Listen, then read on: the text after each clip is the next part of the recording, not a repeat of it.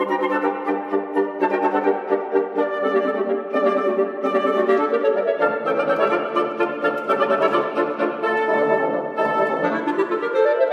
chào các bạn, tôi là Trang MJ.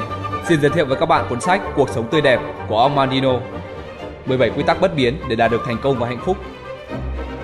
Bạn phải làm gì để có thể thu được lợi ích lớn nhất từ tất cả 17 quy tắc sống này? Rất dễ dàng. Bạn chỉ cần nhớ rằng tất cả mọi người chúng ta đều mang bên mình rất nhiều những thói quen xấu khác nhau. Chính những thói quen này đã và đang hạn chế cơ hội thành công trong cuộc sống của mỗi chúng ta. Mỗi quy tắc mà bạn sẽ được nghe ở đây sẽ giúp bạn loại bỏ được từng thói quen xấu và thay vào đó bằng một thói quen tốt. Đó chính là bí quyết để có được một cuộc sống tươi đẹp. Mỗi ngày bạn chỉ cần tập trung vào một quy tắc được trình bày ở đây. Tất cả mọi quy tắc được trình bày ở đây đều rất ngắn gọn. Sự trường thọ không phải là điều kiện thiết yếu để có được giá trị hoặc chân lý. Bạn hãy đọc từng quy tắc này vào buổi sáng và làm theo những chỉ dẫn của nó trong suốt ngày hôm đó. Bạn hãy đánh dấu vào nó và sau đó tiếp tục với những quy tắc tiếp theo vào buổi sáng hôm sau. Trước khi bạn hoàn tất 17 quy tắc được trình bày ở đây, có thể bạn sẽ muốn quay trở lại để khảo sát từng quy tắc. Như thế sẽ rất tuyệt vời. Kế hoạch ở đây rất đơn giản, nhưng tất cả mọi việc đều tùy thuộc ở chính bạn. Hãy kiên tâm và bạn sẽ nhanh chóng nhận thấy rằng đại đa số những thói quen xấu của bạn, những thói quen đã và đang níu kéo trên bạn, đang dần dần được thay thế bằng những thói quen tốt, những thói quen có thể thay đổi được đời bạn. Sau đó bạn sẽ phải làm gì? Hãy chia sẻ những gì bạn đã học được với mọi người, cũng giống như bản thân tôi đã chia sẻ cùng bạn. Chỉ khi đó bạn mới có thể hiểu hết được ý nghĩa thực sự của sự thành công và của một cuộc sống tươi đẹp.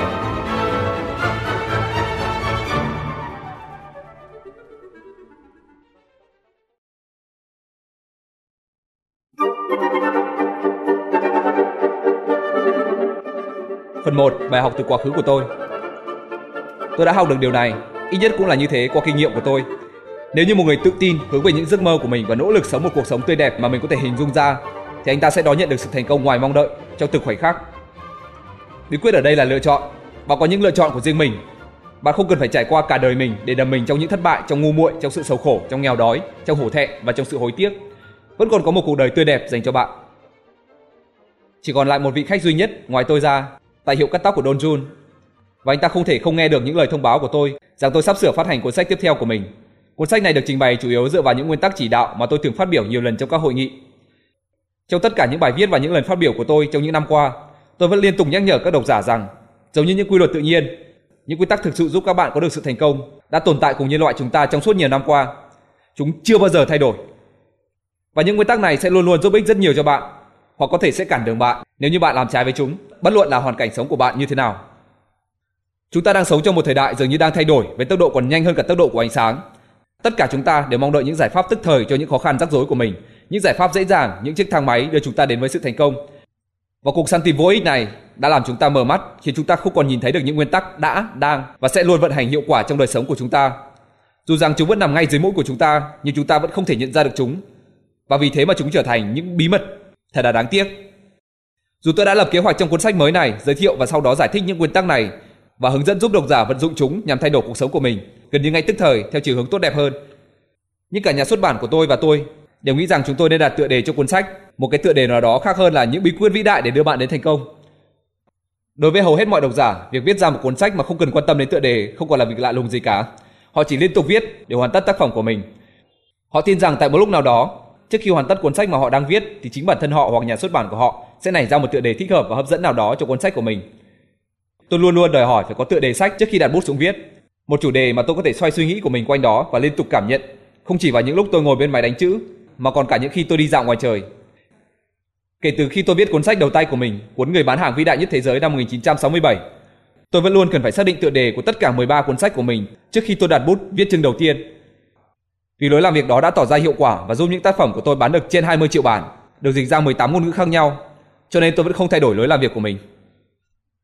Sau khi vị khách tại cửa hiệu cắt tóc đó trả tiền cho việc cắt tóc của mình, ông ta lưỡng lự tiến về phía tôi. Khi ấy, Jun đang sắp sửa chăm sóc đầu tóc của tôi và nói: "Thưa ngài Mandino, tôi nghĩ rằng những cuốn sách của ngài thật tuyệt vời và tôi tham gia giảng dạy về lòng tự trọng cho các sinh viên nha khoa tại các trường. Vì nhiều lý do khác nhau nên chúng tôi vẫn không hoàn toàn hiểu hết được tại sao tỷ lệ tự sát vẫn xuất hiện ở mức độ cao tại đất nước của chúng ta. Tôi sử dụng những cuốn sách của ngài để củng cố cho những nguyên tắc sống mà tôi đang giảng dạy. Tôi ấp úng nói vài lời cảm ơn khi anh ta mở cửa bước ra ngoài. Anh ta dừng lại trước khi bước hẳn ra ngoài, xoay mặt lại và nói với tôi. Một trong những cuốn sách của ngài mà tôi yêu thích nhất chính là cuốn Sự lựa chọn. Tôi cười lớn và gật đầu. Trong cuốn sách đó tôi đã nói về nhiều bản thân tôi. Tôi cũng đã nghĩ như thế thưa ngài. Tôi mạn phép nói vài lời đề nghị với ngài được chứ? Chắc chắn rồi. Trong cuốn sự lựa chọn, người anh hùng của ngài bước ra khỏi đời sống và viết một cuốn sách với một tựa đề nổi tiếng và cuốn sách đó đã trở thành cuốn sách bán chạy nhất trong mọi thời đại. Tôi ước gì ngài cũng cân nhắc cẩn thận về việc viết ra một cuốn sách có cùng tựa đề như thế. Có lẽ ngài có thể nghĩ ra một cuốn sách mới mà ngài vừa đề cập với Đôn. Trong cuốn sách đó, ngài có thể đưa ra những quy tắc, những lời đề nghị giúp mọi người có được một cuộc sống tươi đẹp. Kết hợp với những quy tắc và những bí quyết trong các tác phẩm khác của ngài trong suốt nhiều năm qua. Ngài hãy làm như thế và chắc chắn rằng ngài sẽ tạo ra được một tác phẩm đặc biệt có thể giúp ích cho hàng triệu người đang sống kiếp trông ngựa và bất hạnh. Ngài hãy trình bày cuốn sách đó thật đơn giản và dễ hiểu để mọi người có thể dễ dàng ứng dụng nó, một cuốn sách để đời. Khi anh ta biến mất sau cánh cửa, tôi cũng lập tức rời khỏi hiệu cắt tóc và tiến thẳng về nhà. Tôi gọi điện ngay cho chủ bút nhà xuất bản. Một tựa đề khác sao? Vâng thưa cô, tôi đã sẵn sàng làm việc. Anh hãy nói tiếp đi. Cô ta nói với giọng băn khoăn. Tôi sẽ mượn một tựa đề hư cấu từ một cuốn sách hư cấu và nhân vật hư cấu được tạo ra bởi Ogmandino. Nhưng có ai hoàn toàn là không hư cấu đâu. Tôi hít một hơi thật sâu. Tôi sẽ đặt tên cuốn sách mới đó là Cuộc sống tươi đẹp. Chiều hôm ấy, Michel gọi điện lại cho tôi. Tất cả các thành viên của nhà xuất bản Bantam đều tỏ ý nhất trí với dự án của tôi. Chính vị nha sĩ lạ mặt mà tôi tình cờ gặp gỡ tại hiệu cắt tóc đã giúp tôi có tựa đề của cuốn sách này, cuốn sách mà bạn đang cầm trên tay. Số phận, sự ngẫu nhiên, vận may, cơ hội. Tôi không nghĩ như thế. Tôi chắc rằng rất nhiều lần trong cuộc sống của chúng ta, Chúa đã thử thách chúng ta bằng những cơ hội vàng, bằng những chướng ngại nhất thời tưởng chừng như không thể vượt qua được, bằng những thảm kịch khủng khiếp. Và việc chúng ta phản ứng như thế nào, hoặc giả chúng ta không phản ứng được, sẽ quyết định toàn bộ quãng đời còn lại của chúng ta. Dường như chúng ta đang tham gia một trò chơi siêu phàm nào đó, với số phận của chúng ta luôn được cân bằng. Đây có phải là cơ hội duy nhất giúp tôi và bạn có thể gặp nhau hay không? Tôi không tin là như thế. Chúng ta được đặt lại gần nhau vì một số lý do đặc biệt nào đó. Cả hai chúng ta. Vì vậy nên chúng ta hãy tận dụng tốt cơ hội gặp gỡ này.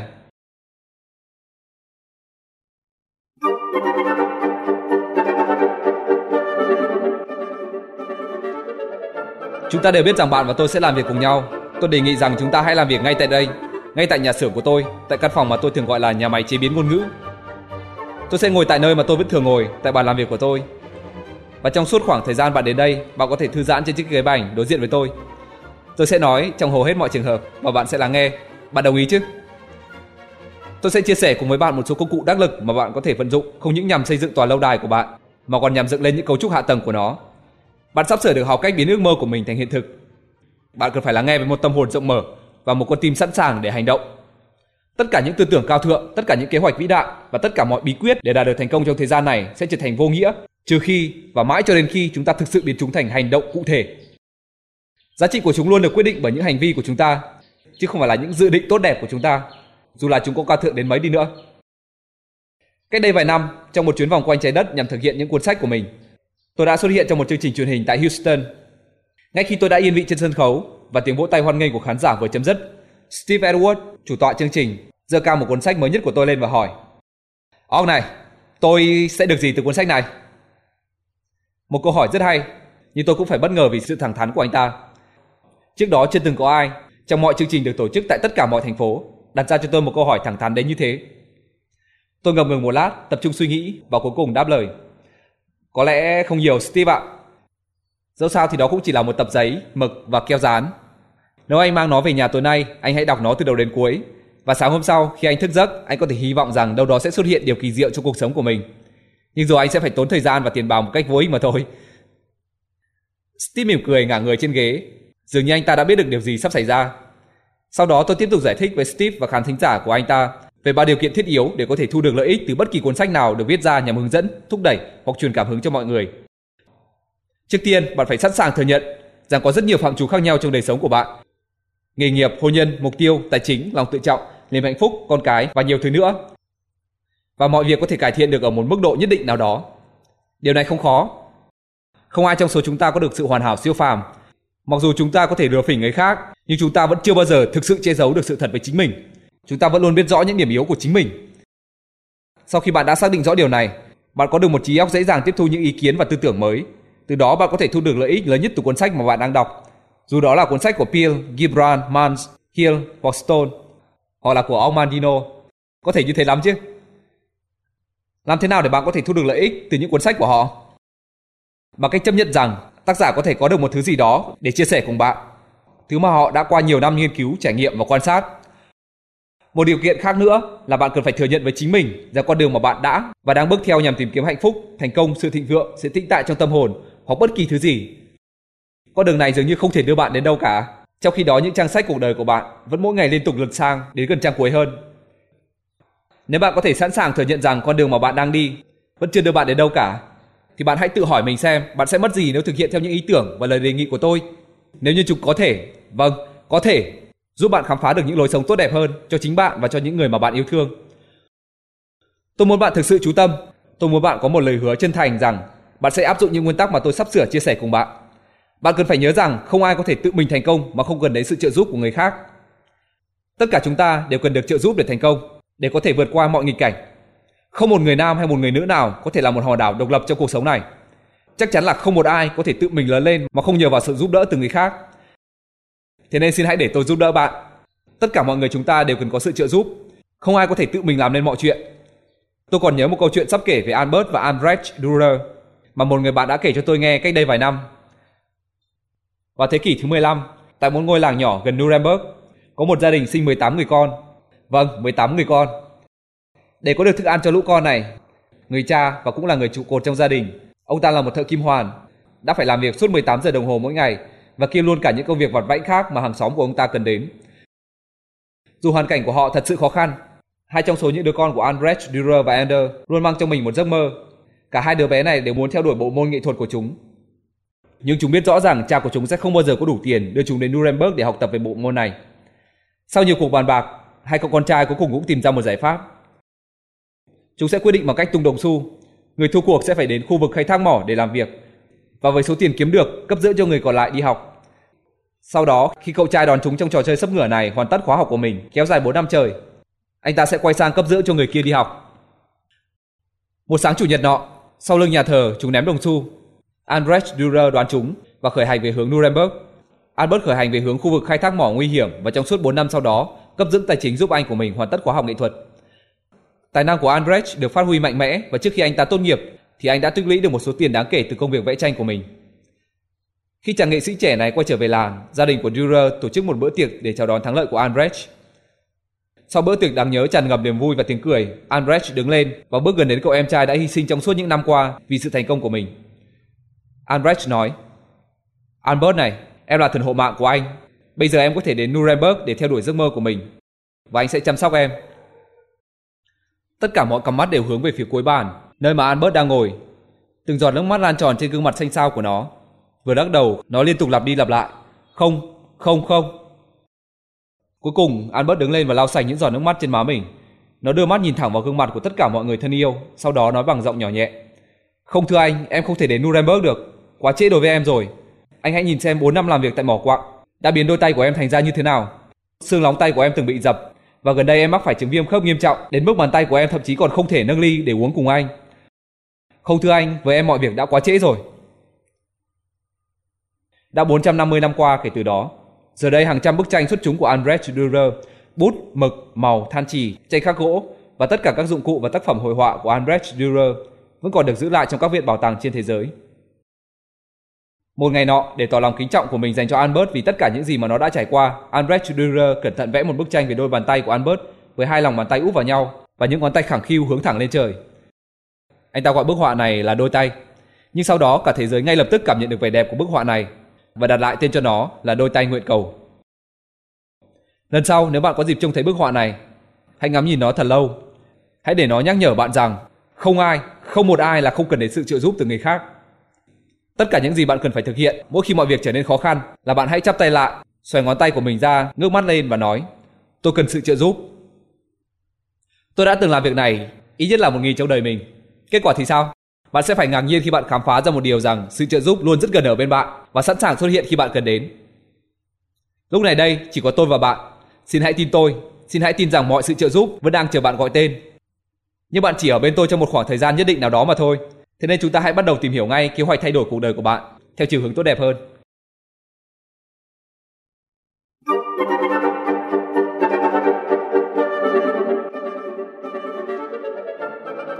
Trước khi bạn kiểm tra sự êm ái của chiếc ghế kia, hãy để tôi đưa bạn xem lướt qua căn phòng này, căn phòng bừa bộn mà chúng ta sẽ cùng nhau trải qua cuộc trao đổi tại đó. Tôi muốn bạn cảm thấy hoàn toàn thoải mái. Và có lẽ cách tốt nhất để bạn có được một tinh thần thoải mái là đưa bạn tham quan qua căn phòng đầy áp sách vở, vật lưu niệm, tranh ảnh và những di vật của tôi trong suốt những năm qua. Hy vọng rằng sau khi tham quan căn phòng này, bạn sẽ xem tôi như là một người bạn thân thiện, đáng tin cậy của mình. Khi đó, bạn sẽ dễ dàng chấp nhận những ý kiến của tôi hơn. Bạn phải cẩn thận bước chân của mình đấy. Đó là những chồng sách mà tôi dự định sẽ đọc trong vài tháng tới. Và kế bên chúng, trên tấm thảm kia, là những bản thảo được các tác giả gửi đến cho tôi. Các tác giả đó là những người bạn của tôi, kể cả những người mà tôi chưa từng gặp mặt. Rất ít người, ngay cả bạn thân của tôi, được phép vào căn phòng này. Vâng, bạn là người rất đặc biệt. Tuy nhiên, cách đây vài năm tôi có tổ chức một bữa tiệc tại căn phòng này. Khi ấy, Jim đang đứng ngay tại chỗ mà bạn đang đứng đấy. Anh ta đưa mắt nhìn chừng chừng vào chiếc máy đánh chữ của tôi với vẻ mặt rất lạ. Tôi cảm thấy bối rối vì điều này. Cuối cùng tôi cũng hỏi anh ta. Jim này, có có chuyện gì thế? Không có gì đâu á. Anh ta cười gần như thều thào. Chỉ đơn giản là tôi cảm thấy kích động khi đứng tại căn phòng đặc biệt này. Tại căn phòng mà anh đã tạo ra biết bao nhiêu nhân vật sống động. Chà, một ngày nào đó, một ngày nào đó, tôi sẽ viết một cuốn sách của riêng mình. Và sau đó, Jim đã viết một cuốn sách đặt trên bàn kia, cuốn Phán quyết công minh. Đó là một trong những cuốn sách bán chạy nhất trong mọi thời đại. Cái được gọi là phòng làm việc này của tôi được bố trí gần nhà bếp và phòng ăn, kích thước chỉ có 4 x 6 mét. Mỗi khi tôi cảm thấy tù túng, tôi lại luôn nhắc nhở mình rằng diện tích ngôi nhà của các tác giả mà tôi yêu thích, Thoreau, tại gần Warden Pond, chỉ có 3 x 5 mét mà thôi, và ông ta chưa bao giờ phàn nàn về sự chật hẹp này. Bức tường kia phía bên tay trái của bạn là nơi tôi có thể khoe khoang vài thứ với bạn. Thực tế là tôi rất tự hào về những thứ được treo trên đó. Đây là tấm huân chương vàng Napoleon Hill mà tôi đã nhận vào năm 1983 về thành tựu văn chương. Và kế bên đó là tấm thẻ tôi có được khi tôi là thành viên thứ 13 được giới thiệu vào hội các nhà hùng biện quốc tế. Khi bạn tiến thêm về phía trước vài bước nữa, bạn sẽ trông thấy ảnh của các tác giả và các nhân vật nổi tiếng gửi tặng tôi. Chiếc kệ sách ba ngăn bên góc phòng kia chứa đầy những cuốn sách nói về cuộc sống của Chúa Giêsu. Đó chỉ là một phần nhỏ trong tất cả những tập sách mà tôi đã đọc trong suốt 10 năm tôi nghiên cứu để tìm tòi viết nên cuốn Nhiệm vụ của Chúa. Đây là cuốn sách khó khăn nhất mà tôi đã từng viết. Tôi sẽ mãi mãi biết ơn nhà xuất bản United Press International vì đã cổ vũ cuốn sách này của tôi bằng dòng chữ, một trong những phương pháp tiếp cận mới mẻ và độc đáo về giáo lý của Chúa. Trên bàn làm việc của tôi là bức bản sao của hình Chúa Giêsu do Ralph Pallet Coleman vẽ. Đó là món quà mà một giáo sĩ nọ đã gửi tặng tôi cách đây gần 50 năm. Tôi thường viết sách vào ban đêm, thường từ 10 giờ đêm cho đến sáng và trong suốt nhiều năm qua, tôi đặt lòng bàn tay của mình lên gương mặt của Chúa Giêsu mỗi khi tôi hoàn tất một công việc. Và tôi thường thì thầm với người rằng chúc ngủ ngon thưa ông chủ trước khi tôi tắt đèn. Cuối cùng, đây là bức áp phích vải được treo ngay bên dưới công tắc đèn, là món quà của Better đã tặng tôi cách đây khá lâu. Tôi vẫn luôn thích dòng chữ đầy ý nghĩa của nó. Chúa ban cho tôi lòng kiên nhẫn và tôi muốn có nó ngay lập tức. Giờ đây thì bạn đã cảm thấy thoải mái như đang ở nhà mình rồi chứ? Tốt lắm, mời bạn ngồi xuống, cởi giày ra và tựa lưng vào ghế.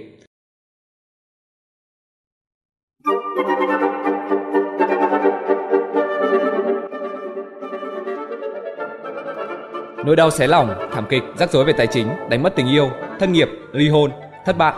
Đây chỉ là một vài rắc rối có thể xảy ra và gây thương tích cho bạn trong một ngày, một tuần, một tháng hay một năm. Nhưng bạn có thể đối mặt với bất kỳ một tai ương nào và biến những tai ương đó thành những điều tốt đẹp hơn trong đời. Một khi bạn có thể tự thuyết phục mình rằng cuộc sống chưa bao giờ và sẽ không bao giờ chỉ là 360 ngày mặt trời xuất hiện với tiếng cười và âm nhạc. Như lời Tổng thống Kennedy đã nói, cuộc sống không phải lúc nào cũng êm đẹp, nó chưa từng và sẽ không bao giờ luôn luôn êm đẹp. Thậm chí ngay cả những người thành công nhất cũng phải đối mặt với những thất bại và tuyệt vọng tại một thời điểm nào đó trong đời. Tại sao tôi lại không mua lấy một khẩu súng và tự kết liễu đời mình? Tôi đã thiếu can đảm, có lẽ thế. Nhưng ít nhất tôi cũng đã mua một khẩu súng, chỉ chưa tự kết liễu được đời mình thôi. Thậm chí ngay cả những hành vi tự sát cũng đòi hỏi phải có một chút can đảm. Tôi đang sống trong hoàn cảnh tuyệt vọng, tinh thần lụi bại và thậm chí tôi mất hết cả dũng khí, đến mức không thể tự kết thúc những nỗi đau khổ của chính mình. Tôi cho rằng đó là một điều tự nhiên khi trong suốt những năm qua, mỗi khi tôi được các đài truyền hình và phát thanh phỏng vấn, thì người ta thường đặt cho tôi những câu hỏi giống nhau, hết năm này qua năm khác. Tôi phải làm sao để kết thúc những năm tháng đen tối của mình? Làm sao tôi có thể có được sự khôn ngoan và hiểu biết đúng nghĩa để tôi có thể biến ước mơ thành hiện thực? Và bí quyết của sự thành công là gì?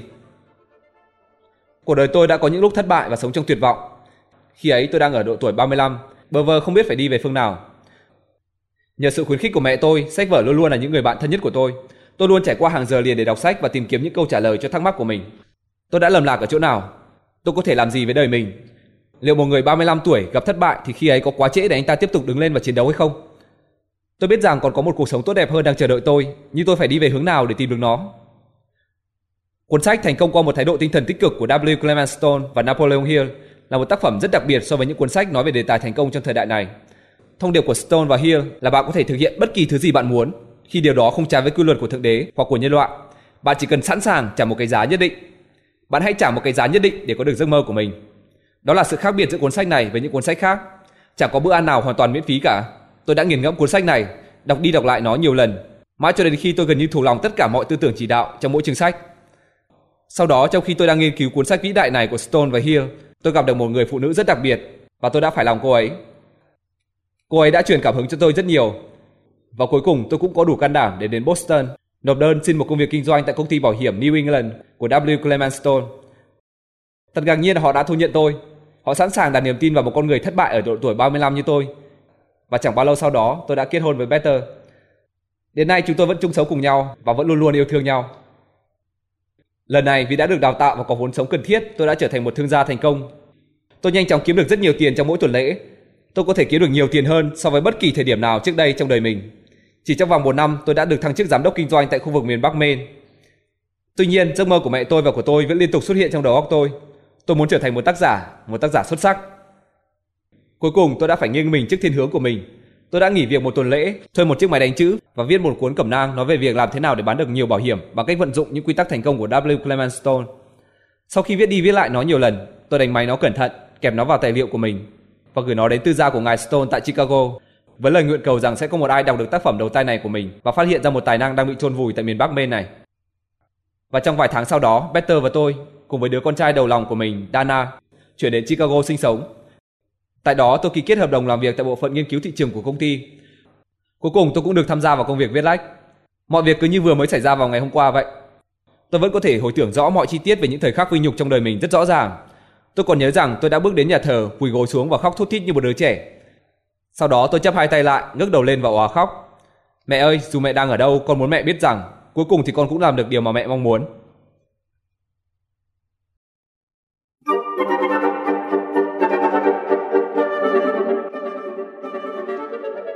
Đến lúc này, bạn đã biết nhiều điều về tôi hơn so với những gì mà tôi biết về bạn. Một lần nữa, xin nhắc với bạn rằng có lẽ tôi biết về bạn nhiều hơn so với những gì bạn nghĩ đấy. Một trong những cái giá mà chúng ta phải trả cho cuộc sống được gọi là hiện đại này là tất cả chúng ta trở thành những con người na ná giống nhau. Tất cả chúng ta đều cảm thấy bực bội khi xem một số chương trình truyền hình nào đó. Tất cả chúng ta đều đọc cùng một số tạp chí nào đó. Tất cả chúng ta đều mặc một loại trang phục nào đó và tất cả chúng ta đều mua sắm cùng một số loại thức ăn nào đó. Tất cả chúng ta đều sống và chết theo thời gian Tất cả chúng ta đều phải làm việc cần lực, không còn thời gian để dành cho vợ chồng, con cái của mình. Tất cả chúng ta đều bất lực khi đứng nhìn những dòng sông đang bị ô nhiễm nghiêm trọng. Và tất cả chúng ta đều cố gắng không nghĩ rằng một quả bom nguyên tử nào đó có thể bùng nổ tại bất kỳ nơi nào trong thành phố của chúng ta. Tất cả chúng ta theo thời gian để phải cùng bước chung nhịp giống với mọi người.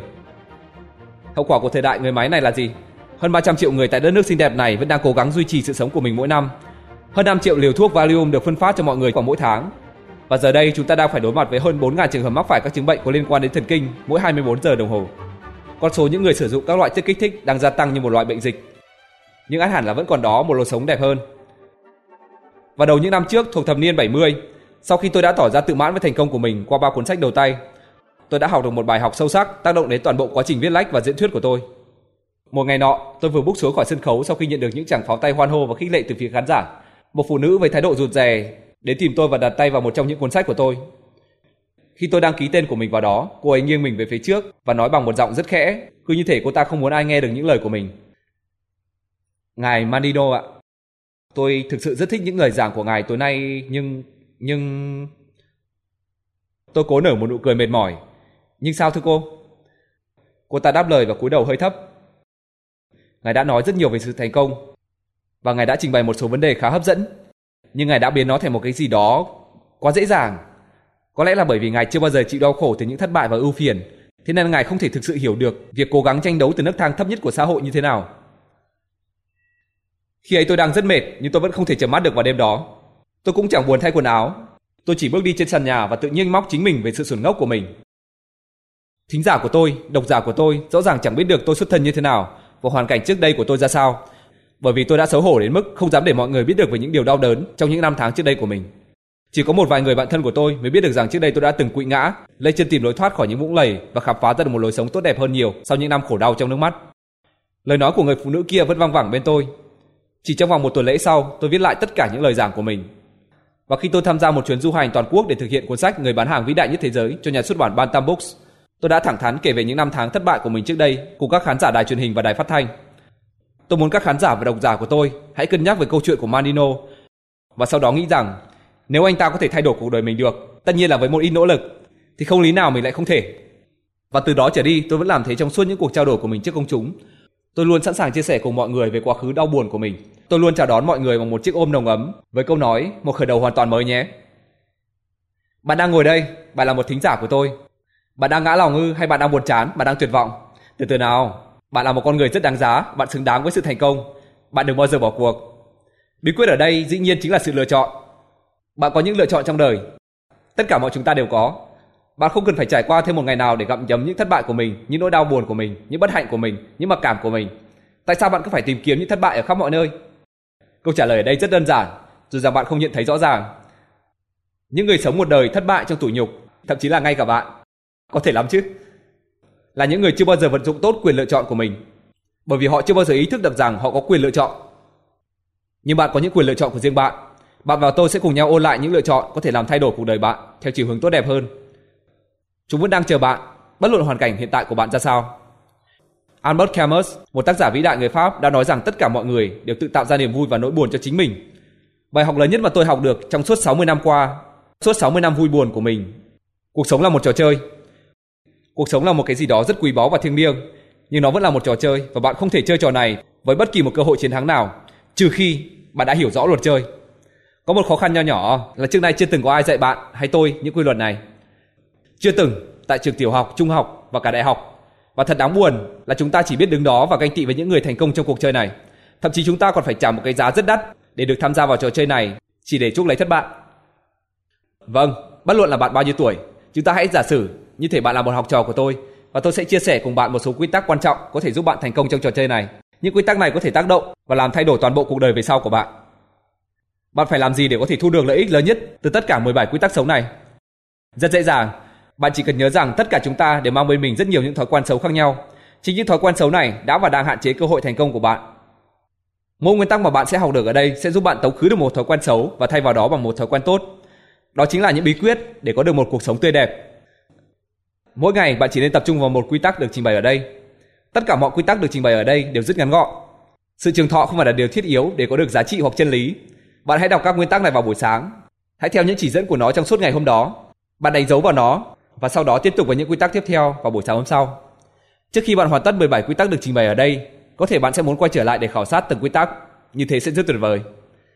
Kế hoạch ở đây rất đơn giản, nhưng tất cả đều phụ thuộc vào chính bạn.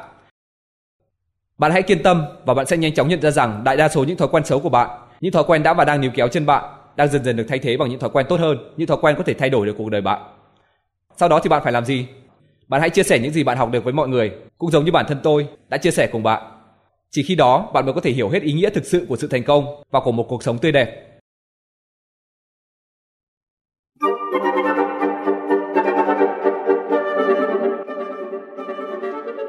Phần 2. 17 quy tắc sống Có lẽ những ngôn từ tác động mạnh mẽ đến hoàn cảnh của tôi nếu chúng ta có thể thực sự nghe và thấu hiểu. Chúng có thể có ý nghĩa hơn cả buổi sáng mùa xuân trong cuộc đời chúng ta, có thể mở ra một chân trời mới trước mặt chúng ta đã có bao nhiêu người đến được với chân trời mới trong cuộc sống của mình khi họ chưa đọc qua một cuốn sách nào đó. Sách vở đã tồn tại cùng chúng ta từ rất lâu đời và chúng chính là vật chứng về sự tiến bộ vượt bậc cũng như những điều kỳ diệu của lịch sử toàn nhân loại. Những điều hiện tại mà chúng ta cho rằng không thể sẽ trở thành có thể vào một ngày nào đó. Tất cả những điều gây bối rối xáo trộn đều lần lượt xảy ra với tất cả mọi người và mỗi người đều phản ứng theo khả năng của mình, theo lời nói và cả cuộc đời của mình. Quy tắc thứ nhất, bạn hãy tính đến những hạnh phúc, những may mắn của mình một khi bạn đã ý thức được những phúc lành đã, đang và sẽ đến với bạn, nụ cười sẽ lại xuất hiện trên môi bạn, mặt trời lại ló dạng nơi hừng đông, âm nhạc lại vang lên. Cuối cùng bạn sẽ tiếp tục vững bước tiến về cuộc đời tươi đẹp mà Chúa Trời đã tặng cho bạn với sức mạnh, với dũng khí và với sự tự tin.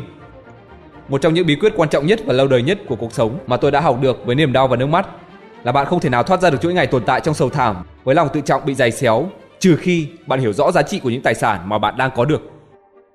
Tài sản ư? Bạn mỉm cười ư? Một nụ cười buồn bã Bạn đang định nói với tôi một điều gì đó bạn nói rằng có hàng tá những hóa đơn bạn cần phải chi trả đang đợi bạn. Có lẽ đứa con trai lớn nhất của bạn sắp sửa đến tuổi vào đại học và bạn không nỡ nói với nó rằng nó không thể tiếp tục học đại học. Đã hai tháng nay bạn không đủ tiền để trang trải mọi việc và công việc của bạn dường như quá bấp bênh. Tài sản gì bạn đang suy nghĩ phải không? Xin hãy ở lại cùng tôi trong khi tôi giúp bạn tính đếm những phúc lành của mình. Ngay lúc này đây, ngay khi bạn đang ngồi đây để than thở về số phận của mình, chúng ta sẽ thảo ra một danh sách và chúng ta hãy đặt một đô la vào những điều tốt đẹp trong đời của bạn. Nhờ đó bạn có thể thấy rằng bạn là một người giàu có biết bao, dù rằng trong cuộc tranh đấu để tồn tại hàng ngày, có thể bạn đã quên mất điều này. Giá trị của việc được sinh sống trong đất nước tuyệt vời này là gì? Bạn hãy suy nghĩ tiếp đi. Tôi chắc rằng bạn sẽ tìm ra được chân giá trị của nó. Nếu bạn không muốn sinh sống ở đây thì bạn muốn sinh sống ở đâu? Nếu sáng nay bạn xếp hàng trong số những người thất nghiệp thì bạn có thể hiểu được giá trị của việc cộng tác cùng công ty mà bạn đang làm việc hay không? Nghề nghiệp của bạn có giá trị như thế nào? Bạn có biết rằng khoảng 95% dân số trên thế giới luôn sẵn sàng bỏ ra 10 năm trong đời hoặc hơn thế nữa để có được cơ hội như bạn? Sự tự do của bạn giá trị biết bao. Thế còn những người mà bạn yêu thương và những người yêu thương bạn thì sao? Bạn sẽ đánh đổi họ lấy bao nhiêu tiền? Có đôi mắt của bạn, bạn có chấp nhận đổi đôi mắt của mình lấy một triệu đô la hay không? Có đôi tay, đôi chân của bạn, 5 triệu đô la hay 10 triệu? Thực sự bạn là một sinh vật rất quý báu, không phải thế hay sao? Nếu có cơ hội, có lẽ bạn cũng chẳng muốn đánh đổi những gì bạn đang có được ngay lúc này để lấy tất cả số vàng tại một vùng mỏ, không phải vậy sao? Nếu thật sự là như thế, nếu thật sự bạn đã và đang là một người cực kỳ giàu có như thế, vậy thì bạn hãy nói cho tôi biết tại sao bạn lại bước quanh quẩn với vẻ mặt chán nản và sầu thảm như thế. Tại sao? Có một cuộc đời tốt đẹp hơn dành cho bạn và nó bắt đầu ngay từ hôm nay. Bạn hãy tính đến những hạnh phúc và may mắn của mình. Một khi bạn đã ý thức được giá trị của những phúc lành đã, đang và sẽ đến với bạn, nụ cười sẽ lại xuất hiện trên môi bạn mặt trời lại ló dạng nơi hướng đông, âm nhạc lại vang lên. Cuối cùng bạn sẽ tiếp tục vững bước tiến về hướng cuộc đời tươi đẹp mà Chúa Trời đã ban tặng cho bạn với sức mạnh, với dũng khí và với sự tự tin.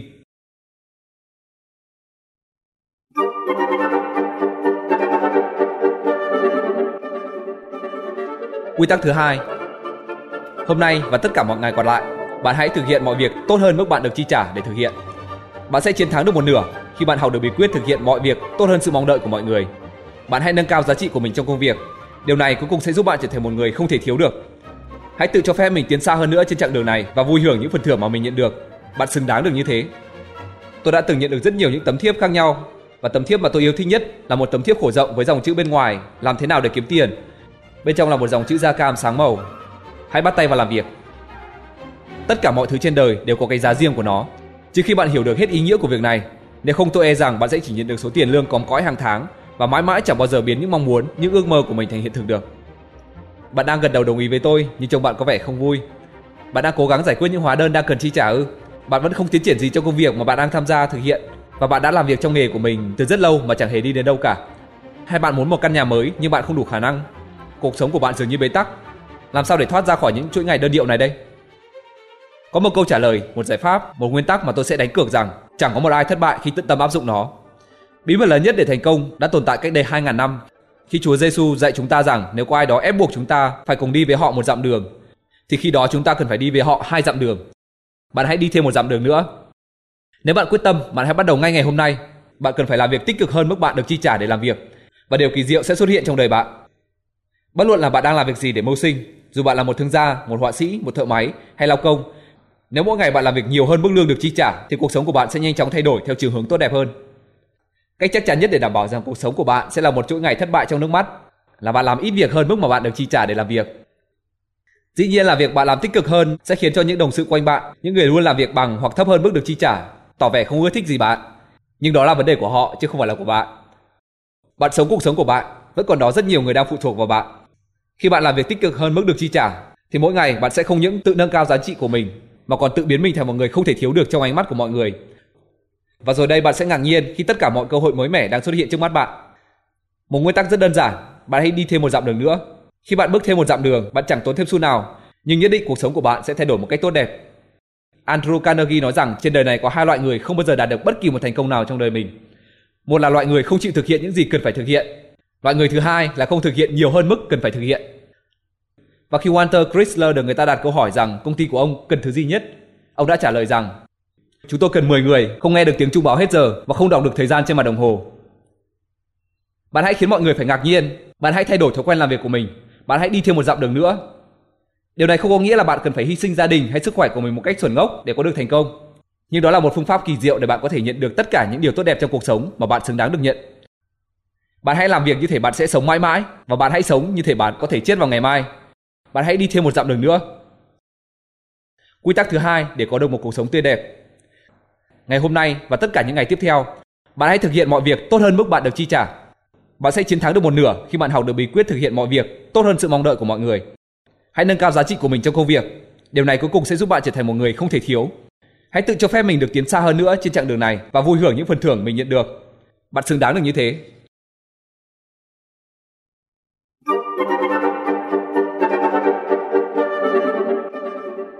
Quy tắc thứ ba Mỗi khi bạn mắc một sai lầm hoặc bị cuộc đời hạ gục, bạn đừng suy nghĩ quá nhiều về điều ấy. Mọi sai lầm đều là những bài học mà cuộc sống phải dạy cho ta. Khả năng mắc sai lầm của bạn cũng chính là một phần gắn liền với khả năng chạm tới mục tiêu của bạn. Không ai có thể chiến thắng được mọi sai lầm. Thất bại của bạn khi chúng xuất hiện chỉ là một phần trong toàn bộ quá trình phát triển của bạn mà thôi. Bạn hãy rũ sạch mọi sai lầm của mình. Nếu bạn không mắc phải sai lầm thì làm sao bạn có thể biết được đâu là giới hạn cần phải dừng lại? Đừng bao giờ bỏ cuộc, rồi sẽ đến lượt bạn. Nếu bạn muốn thành công, bạn cần phải học cách sống cùng thất bại. Chúng ta học được sự khôn ngoan từ những thất bại nhiều hơn là từ những thành công.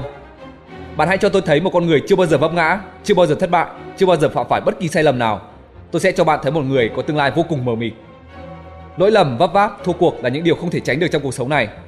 Nhưng nếu chúng ta để chúng khiến chúng ta trở thành những người hoảng sợ, một khi chúng ta bị hạ gục, chúng ta sẽ không dám thử lại một lần nữa, thì chúng ta sẽ tự biến cuộc sống của mình trở thành một chuỗi dài hối tiếc. Những bài học hay nhất mà chúng ta sẽ được học luôn bắt nguồn từ những sai lầm và thất bại của chúng ta. Thất bại là gì? Nó chẳng là gì cả, ngoại trừ nó là một bài học nho nhỏ. Nó chẳng là gì cả, ngoại trừ nó là bước đầu tiên hướng đến những điều tốt đẹp hơn. Một người chưa bao giờ thất bại là người chưa bao giờ thử tham gia cuộc chơi. Móc Tuân kể một câu chuyện về một chú mèo nọ. Một hôm, nó nhảy lên bếp lò đang nóng và bị bỏng. Sau đó nó không bao giờ dám nhảy lên bếp lò nóng nữa, nhưng đồng thời nó cũng không bao giờ dám nhảy lên bếp lò nguội. Chúng ta thấy rằng sự thử nghiệm luôn được đánh giá cao. Bạn cần nhớ rằng ngay cả những cuộc đời thành công nhất cũng chứa đựng những thất bại. Vâng, cuộc sống là một trò chơi với những nguyên tắc mà mọi người cần phải tuân theo để có thể chiến thắng cuộc chơi. Nhưng bạn không cần phải quay trở về nhà mỗi khi bạn muốn hành động để thành công trong thế giới này. Thất bại chỉ là một phần nhỏ gắn liền với sự thành công. Bạn không nhất thiết phải suy nghĩ về nó quá lâu, để rồi nó sẽ khiến bạn thoái chí nản lòng và không còn đủ dũng khí đứng lên tiếp tục cuộc chơi nữa. Quy tắc thứ ba để có một cuộc sống tươi đẹp. Mỗi khi bạn mắc phải một sai lầm hoặc khi bạn bị vấp ngã, bạn đừng suy nghĩ quá nhiều về việc ấy. Mọi sai lầm đều là những bài học mà cuộc sống phải dạy cho chúng ta. Khả năng mắc sai lầm của bạn chính là một phần gắn liền trong khả năng chạm được mục tiêu của bạn. Không ai có thể chiến thắng được mọi sai lầm. Thất bại của bạn khi chúng xuất hiện chỉ là một phần trong toàn bộ quá trình phát triển của bạn. Hãy rũ sạch mọi sai lầm của mình. Nếu bạn không mắc phải sai lầm thì làm sao bạn có thể biết được đâu là giới hạn cần phải dừng lại. Đừng bao giờ bỏ cuộc, rồi sẽ đến lượt bạn, rồi bạn sẽ thành công.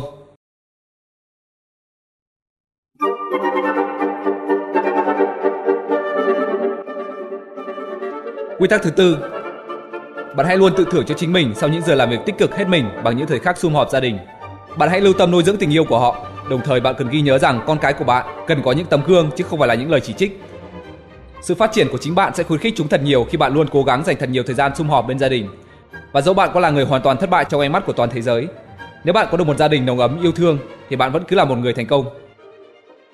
Điều tốt đẹp nhất mà chúng ta có thể làm cho con cái của mình là hãy liên tục chủ động nêu gương tốt cho chúng bạn hãy dạy chúng qua hình ảnh của chính bạn. Chúng dễ dàng ghi nhớ và thậm chí còn bắt chước theo bạn. Bạn hãy nói một đằng làm một nẻo đi, rồi bạn sẽ bị thất bại ngay trước mặt con cái của mình. Ngoài việc nêu gương tốt cho con cái, chúng ta chẳng còn việc gì nhiều, ngoại trừ việc chúng ta cứ quay quẩn bên chúng để nâng chúng dậy mỗi khi chúng vấp ngã. Trong căn phòng này, đối diện với bàn làm việc của tôi có một bài thơ ngắn được viết theo lối thư pháp trên giấy da và được viền khung cẩn thận. Bên dưới bài thơ là dòng chữ tác giả vô danh. Gửi đến những người cha và những đứa con bé bỏng có đôi mắt nhỏ trên đầu bạn và đôi mắt nhỏ đó theo dõi bạn đêm ngày. Có đôi tay nhỏ sẵn sàng tiếp nhận bất kỳ lời nào của bạn. Có đôi tay nhỏ háo hức thực hiện những gì bạn thực hiện. Và một cậu bé nhỏ với giấc mơ rằng một ngày nào đó nó sẽ trở thành một người giống như bố. Bạn là thần tượng của đứa bé bỏng kia. Bạn là người khôn ngoan nhất trong những người khôn ngoan. Trong trí óc non nớt của cậu bé chưa bao giờ xuất hiện bất kỳ một nghi ngại nào. Nó luôn tin vào bạn, tin vào tất cả những gì bạn nói và làm. Nó sẽ nói và làm theo cách của bạn. Khi nó lớn lên giống như bạn, có một đôi mắt mở rộng và luôn tin rằng bạn luôn đúng và đôi tai đó nhận những lời bạn nói. Bạn là một tấm gương sáng mọi lúc mọi nơi, vì cậu bé vẫn mong ngóng trở thành một người giống như bạn. Sau một ngày tận tụy với công việc, bạn muốn đi đâu? Sao bạn không về nhà ngay đi, ngay sau khi bạn rời khỏi căn phòng này và nói với tất cả những người thân yêu của mình rằng bạn yêu họ biết bao? Quy tắc thứ tư để có một cuộc đời tươi đẹp. Bạn hãy luôn tự thưởng cho chính mình những giờ làm việc tích cực hết mình bằng những thời khắc sum họp gia đình. Bạn hãy lưu tâm nuôi dưỡng tình yêu của họ. Đồng thời bạn cần ghi nhớ rằng con cái của bạn cần có những tấm gương chứ không phải những lời chỉ trích và sự phát triển của chính bạn sẽ khuyến khích chúng thật nhiều khi bạn luôn cố gắng dành thời gian sum họp bên gia đình. Và dẫu bạn có là người hoàn toàn thất bại trong ánh mắt của toàn thế giới, nhưng nếu bạn có được một gia đình nồng ấm yêu thương thì bạn vẫn cứ là một người thành công.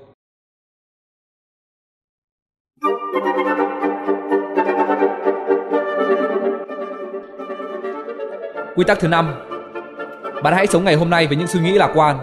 Đừng bao giờ để tâm hồn mình bị phiền nhiễu bởi những lo sợ về những điều không hoàn hảo có thể xảy ra trong tương lai. Bạn cần tự nhắc nhở chính mình, càng thường xuyên càng tốt, rằng bạn là một sinh linh của Chúa Trời và bạn có khả năng đạt được giấc mơ của mình bằng cách nâng cao suy nghĩ của bản thân. Bạn có thể bay khi bạn nghĩ là mình có thể. Đừng bao giờ nghĩ đến thất bại nữa. Hãy đặt hết lòng quyết tâm vào kế hoạch của mình. Hãy mỉm cười. Các nhà thông thái từ rất xa xưa đã nói với chúng ta rằng tất cả những gì chúng ta đạt được hoặc không đạt được đều là kết quả trực tiếp từ những suy nghĩ của chính chúng ta. Suy nghĩ về những khả năng của mình, về lòng can đảm của bản thân, về tiềm năng của bản thân.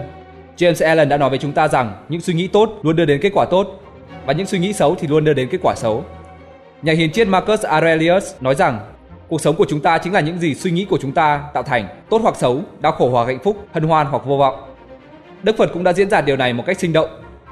Hiện tại của chúng ta chính là kết quả của những gì chúng ta đã suy nghĩ. Tâm hồn là tất cả, chúng ta luôn luôn trở thành những gì mà chúng ta suy nghĩ. Bất luận bạn gọi tên chúng là gì, suy nghĩ tích cực sẽ thúc đẩy bạn, suy nghĩ tiêu cực sẽ ngăn cản bạn và hủy hoại bạn.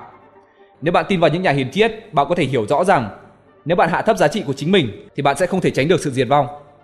Nếu bạn tự coi thường tài năng của mình, thế giới cũng sẽ lập tức coi thường tài năng của bạn và bạn sẽ phải đối mặt với một tương lai đầy hối tiếc.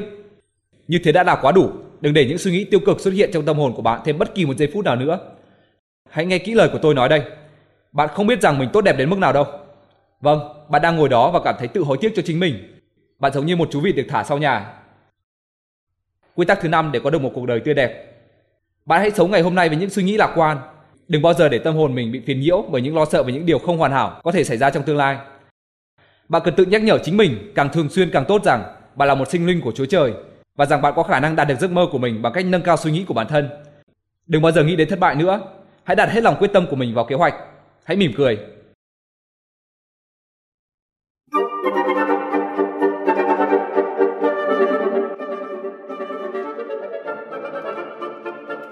Quy tắc thứ 6 Hãy để mọi hành vi của mình nói lên giá trị của mình, nhưng đừng để mình bị rơi vào chiếc bẫy của thói kiêu căng lạc lối và thói tự cao tự đại. Chúng sẽ khiến bạn rơi vào ngõ cụt. Vào lần tới khi bạn sắp sửa khoe khoang hay khoác lác điều gì đó, bạn hãy tự nhắc nhở mình bằng cách thọc tay vào một chậu nước. Khi rút tay ra, bạn sẽ thấy rằng bạn chẳng thay đổi được điều gì cả. Tất cả chúng ta đều bị lừa dối bởi chính mình nhiều hơn bởi bất kỳ một người nào khác. Chứng ngại vật nguy hiểm nhất đối với quá trình phát triển của chúng ta chính là sự kiêu căng tự phụ, có khả năng khiến chúng ta trở nên mù quáng sau khi chúng ta thành công ở một mức độ nào đó. Thật thế, chúng ta có thể làm việc tích cực và vận dụng mọi tài năng của bản thân và đó là những gì bạn và tôi đang cùng nhau nói đến ở đây. Tuy nhiên, chúng ta dễ dàng rơi vào chiếc bẫy của một niềm tin sai lạc khi chúng ta có được một vài thành công nho nhỏ rằng chúng ta sở hữu một tài năng và phẩm chất đặc biệt có một không hai. Nếu bạn luôn giữ thái độ này trong khi giao tiếp cùng mọi người thì nó có thể gây hại nghiêm trọng cho quá trình phát triển của bạn. Thực tế là không gì có thể gây hại cho bạn nhiều hơn so với sự ngu dốt và thói tự phụ của chính mình. Quy tắc thứ 6 để có được một cuộc sống tươi đẹp Hãy để mọi hành vi của mình nói lên mọi giá trị của mình. Nhưng đừng để bị rơi vào chiếc bẫy của thói kiêu căng lạc lối và thói tự cao tự đại. Chúng sẽ khiến bạn rơi vào ngõ cụt. Vào lần tới khi bạn sắp sửa khoe khoang hay khoác lác, bạn hãy tự nhắc nhở mình bằng cách thọc tay vào một chậu nước. Khi rút tay ra bạn sẽ thấy rằng bạn chẳng thay đổi được điều gì cả.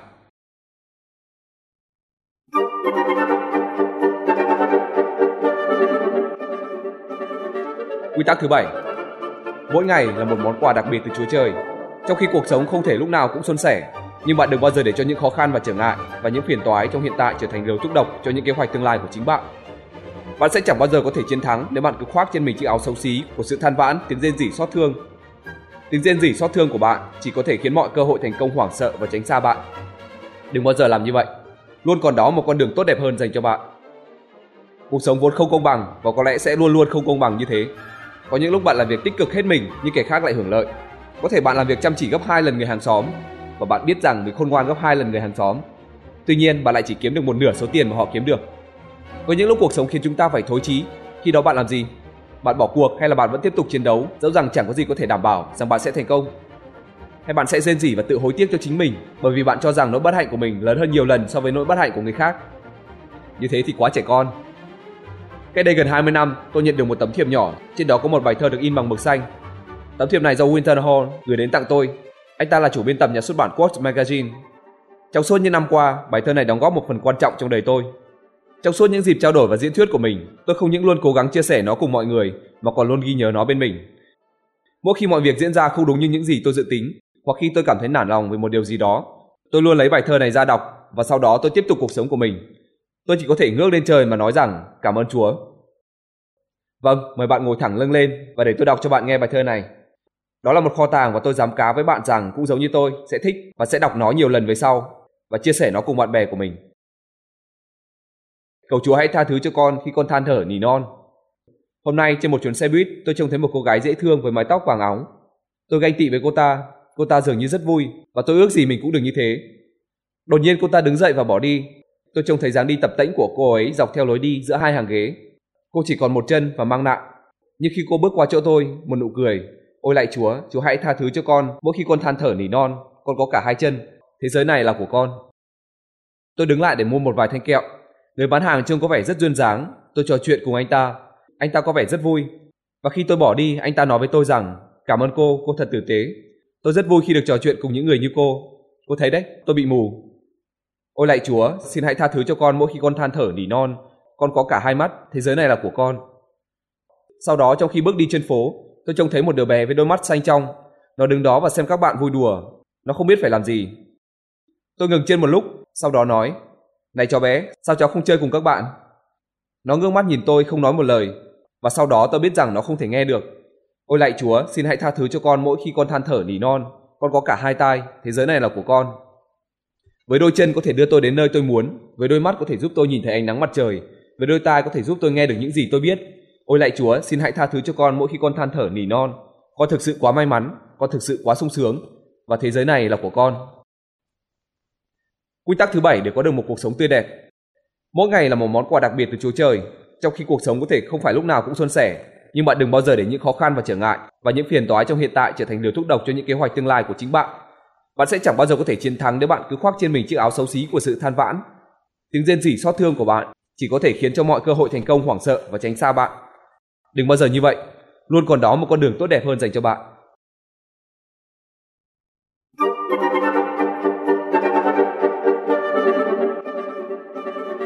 Quy tắc thứ 8 Đừng bao giờ tự quấy rối chính mình bằng những việc nhỏ nhặt mà bạn không có thời gian xử lý.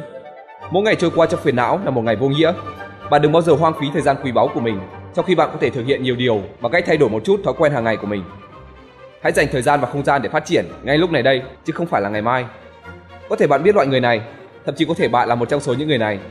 Nếu thế bạn hãy vui lên vì bạn đã đến gặp tôi.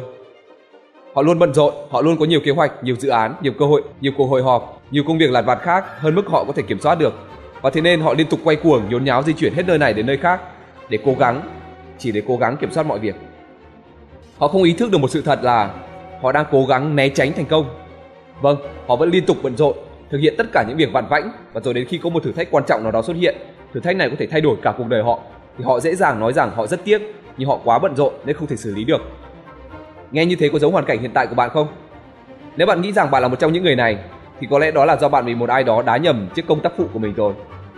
Vâng, chiếc công tác phụ của bạn. Có một lần nọ, tôi mua một chiếc ô tô môi trần đắt tiền. Dĩ nhiên người bán hàng đã thuyết phục tôi rằng tôi không nên lái một chiếc xe đắt tiền như thế trên đường phố hoặc đậu nó tại những khu vực công cộng khi tôi chưa lắp hệ thống chống trộm cho xe. Dĩ nhiên là tôi đồng ý với anh ta. Một sáng nọ, vì trễ giờ cho một cuộc hẹn, tôi vội vã vào gara dùng chìa khóa khởi động xe. Nhưng chiếc xe vẫn cứ trơ ra. Tôi như muốn phát điên lên. Bình ác quy hết điện chăng? Đáng ngờ lắm. Tôi mở radio lên, nó vẫn hoạt động bình thường. Tôi bật cần gạt nước lên, nó vẫn hoạt động tốt. Tôi vô cùng thất vọng và tức giận. Tôi quay trở vào nhà và gọi điện cho người bán hàng. Chẳng phải là chúng tôi đã lắp bộ phận chống trộm cho chiếc xe tuyệt vời đó rồi sao? Thưa ngài ông Mandino.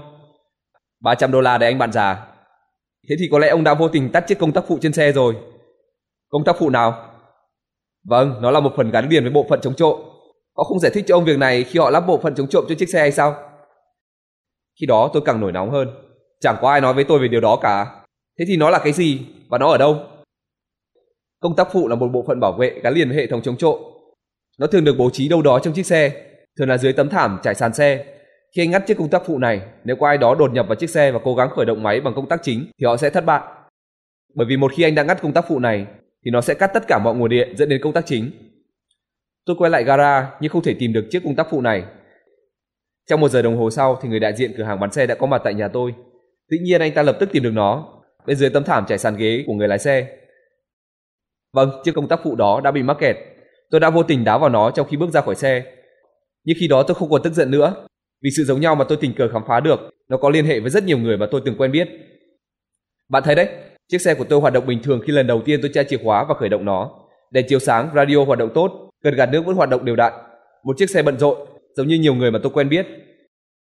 Chỉ có một vấn đề duy nhất, máy móc của nó thậm chí không thể đưa chiếc xe nhích về phía trước lấy một cm dù tất cả mọi bộ phận khác vẫn hoạt động tốt, bởi vì tôi đã đá phải chiếc công tắc phụ của nó. Tất cả chúng ta đều có những chiếc công tác phụ của mình. Có lẽ khi chúng ta còn trẻ, một ai đó, thậm chí có thể là cha mẹ của chúng ta, trong khi tức giận đã nói với chúng ta rằng chúng ta sẽ chẳng làm nên được trò trống gì cả. Họ đã hạ gục chúng ta. Đúng thế, họ không hề biết rằng khi đó họ đã vô tình ngắt chiếc công tác phụ của chúng ta. Chúng ta đã và đang nỗ lực hết mình để hoàn tất mọi việc, dẫu đó là một công việc vặt vãnh mà không hề ý thức được động cơ thúc đẩy dẫn đến mọi hoạt động của mình. Chúng ta luôn bận rộn, nhưng giống như chiếc xe hơi của tôi, chúng ta chẳng đi đến đâu cả. Đáng buồn thay là chúng ta vẫn không hiểu được tại sao. Bạn hãy cúi người xuống và tháo gỡ ngay chiếc công tắc phụ đó, vì lúc này bạn đã biết rằng bạn đang bị nó cản đường. Đừng giấu mình sau những công việc vặt vãnh nữa. Hãy bước ra và đối mặt với những thách thức to lớn hơn có thể thay đổi cả cuộc đời bạn. Vẫn còn đó một cuộc sống tươi đẹp hơn đang chờ đón bạn. Quy tắc thứ 8 để có một cuộc sống tươi đẹp. Đừng bao giờ tự quấy rối chính mình bằng những việc nhỏ nhặt mà bạn không có thời gian để xử lý. Một ngày trôi qua trong phiền não là một ngày vô nghĩa. Bạn đừng bao giờ hoang phí thời gian quý báu của mình trong khi bạn có thể thực hiện được nhiều việc bằng cách thay đổi một chút thói quen hàng ngày của mình.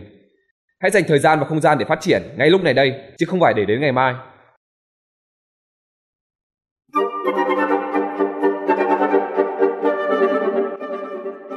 Quy tắc thứ 9. Hãy sống ngày hôm nay như ngày cuối cùng trong đời của bạn. Bạn cần ghi nhớ rằng ngày mai chỉ xuất hiện trên cuốn lịch của những kẻ ngu ngốc. Hãy quên đi những thất bại của ngày hôm qua và đừng nghĩ gì về những khó khăn của ngày mai. Hôm nay mới là ngày quan trọng nhất, ngày cuối cùng trong đời. Đó là tất cả những gì bạn có. Hãy biến hôm nay thành ngày tốt nhất trong năm. Những lời đáng buồn nhất mà bạn có thể thốt ra là nếu tôi được sống lại đời của mình. Hãy nhặt lấy bóng và chạy. Hôm nay là ngày của bạn. Hầu hết những người thất bại đều hành xử cứ như thể họ có cả ngàn năm để sống vậy. Tại sao lại thế? Đơn giản là bởi vì họ không tin rằng họ có thể xử lý tốt những thử thách của ngày hôm nay. Và họ né tránh việc này như thế nào? Có hàng trăm cách khác nhau. Một số người né tránh bằng việc tiệc tùng quá độ, một số người né tránh bằng cách ngủ nhiều hơn cần thiết, một số người lại giết thời gian bằng những trò chơi vô bổ hoặc xem truyền hình. Họ luôn luôn quả quyết với bạn. Đừng lo lắng, tất cả mọi việc sẽ ổn vào ngày mai. Ngày mai ư? Tôi đã có mặt trên hành tinh này nhiều năm rồi và trong suốt cuộc đời của mình tôi đã trông thấy nhiều loại lịch khác nhau, nhưng tôi vẫn chưa bao giờ chưa bao giờ nhìn thấy một loại lịch nào có in hai chữ ngày mai cả. Đừng bao giờ nghĩ rằng có một nguồn thời gian vô tận, bạn chẳng ký một bản hợp đồng nào với cuộc sống này cả. Nếu ngày hôm qua là một tấm chi phiếu không còn giá trị, thì ngày mai chỉ là một lời hứa suông. Hôm nay chính là số tiền mặt mà bạn thực sự có được. Và nếu bạn không sử dụng nó một cách khôn ngoan, bạn chỉ có thể tự trách mình mà thôi. Dù có khó khăn thế nào, bạn vẫn có thể kiểm soát được mọi việc trong ngày hôm nay, từng việc một và hướng về phía mục tiêu của mình. Khi bạn lấy ngày hôm nay để hồi tưởng về những sai lầm của ngày hôm qua hoặc để lo lắng về những điều kinh khủng có thể xảy ra vào ngày mai, khi đó bạn đã biến ngày hôm nay, thứ quý báu mà bạn thực sự có được, trở thành vô nghĩa. Hôm nay là ngày của bạn, ngày duy nhất bạn có được. Hôm nay là ngày bạn có thể cho thế giới thấy rằng bạn có thể góp phần làm nên chuyện. Dẫu bạn không thể hiểu hết được vai trò của bạn trên thế giới này, nhưng bạn vẫn có thể hoàn thành tốt vai diễn của mình. Và hôm nay là ngày mà bạn có thể hoàn tốt vai diễn đó. Khi bạn đã hoàn tất ngày hôm nay, bạn hãy quên nó đi. Đừng bao giờ mang theo bên mình những gánh nặng cho đến ngày hôm sau bạn đã thể hiện hết sức mình và nếu trong ngày hôm nay bạn có phạm phải một sai lầm nào đó thì bạn cũng hãy quên nó đi. Bạn hãy sống ngày hôm nay và mỗi ngày sau này, từ khi bạn thức giấc lúc sáng sớm cho đến khi mặt trời lặn. Khi bạn vùi đầu vào gối thì hãy thoải mái nghỉ ngơi, biết rằng hôm nay mình đã làm hết sức mình có thể. Quy tắc thứ 9 để có một cuộc đời tươi đẹp. Bạn hãy sống ngày hôm nay như ngày cuối cùng trong cuộc đời của bạn. Bạn cần ghi nhớ rằng ngày mai chỉ xuất hiện trên cuốn lịch của những kẻ ngu ngốc. Hãy quên đi những thất bại của ngày hôm qua và đừng nghĩ gì về những khó khăn của ngày mai. Hôm nay mới là ngày quan trọng nhất, ngày cuối cùng trong đời của bạn. Đó là tất cả những gì bạn có. Hãy biến hôm nay thành ngày tốt nhất trong năm. Những lời đáng buồn nhất mà bạn có thể thốt ra là nếu tôi có thể sống lại cuộc đời của mình, nếu tôi có thể sống lại cuộc đời của mình thì hãy nhặt lấy bóng và chạy. Hôm nay là ngày của bạn.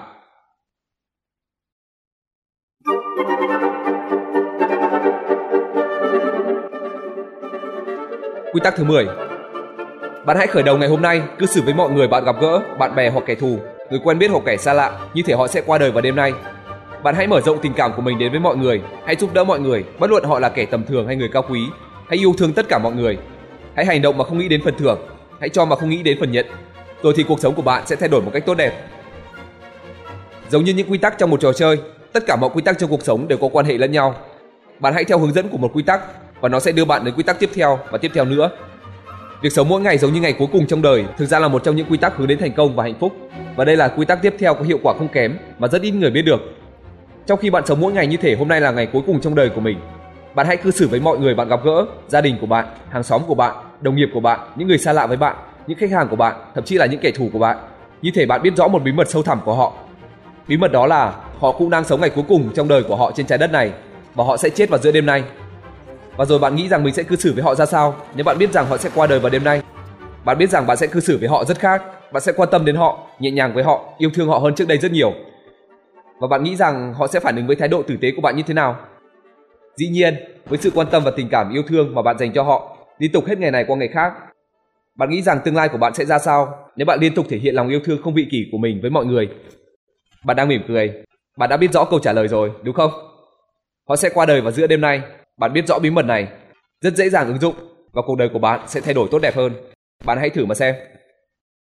Quy tắc thứ 10 để có một cuộc sống tươi đẹp. Bạn hãy khởi đầu ngày hôm nay, cư xử với mọi người mà bạn gặp gỡ, bạn bè hoặc kẻ thù, người quen biết hoặc kẻ xa lạ, như thể họ sẽ qua đời vào đêm nay. Bạn hãy mở rộng tình cảm của mình đến với mọi người, hãy giúp đỡ mọi người, bất luận họ là kẻ tầm thường hay người cao quý. Hãy yêu thương tất cả mọi người, hành động mà không nghĩ đến phần thưởng, cho mà không nghĩ đến phần nhận. Rồi thì cuộc sống của bạn sẽ thay đổi một cách tốt đẹp.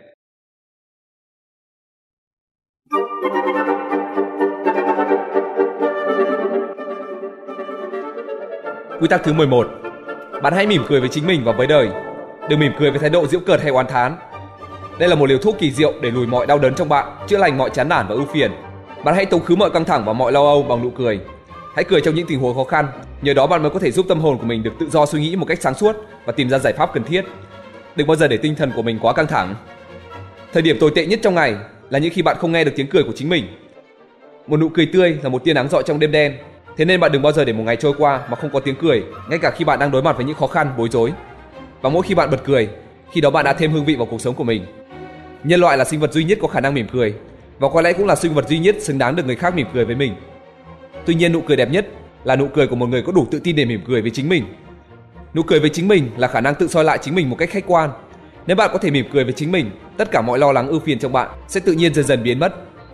Vâng, có những quy tắc để chơi trò chơi cuộc sống này một cách hiệu quả nhưng bạn đừng bao giờ quên rằng cuộc sống này vẫn chỉ là một trò chơi, một trò chơi mà không ai trong chúng ta được phép căng thẳng. Nếu hôm nay bạn chẳng có được một nụ cười, thế thì ý nghĩa của ngày hôm nay là gì? Việc tự mỉm cười với chính mình là một quy tắc trong trò chơi này mà tôi đã liên tục nghiên cứu và học tập.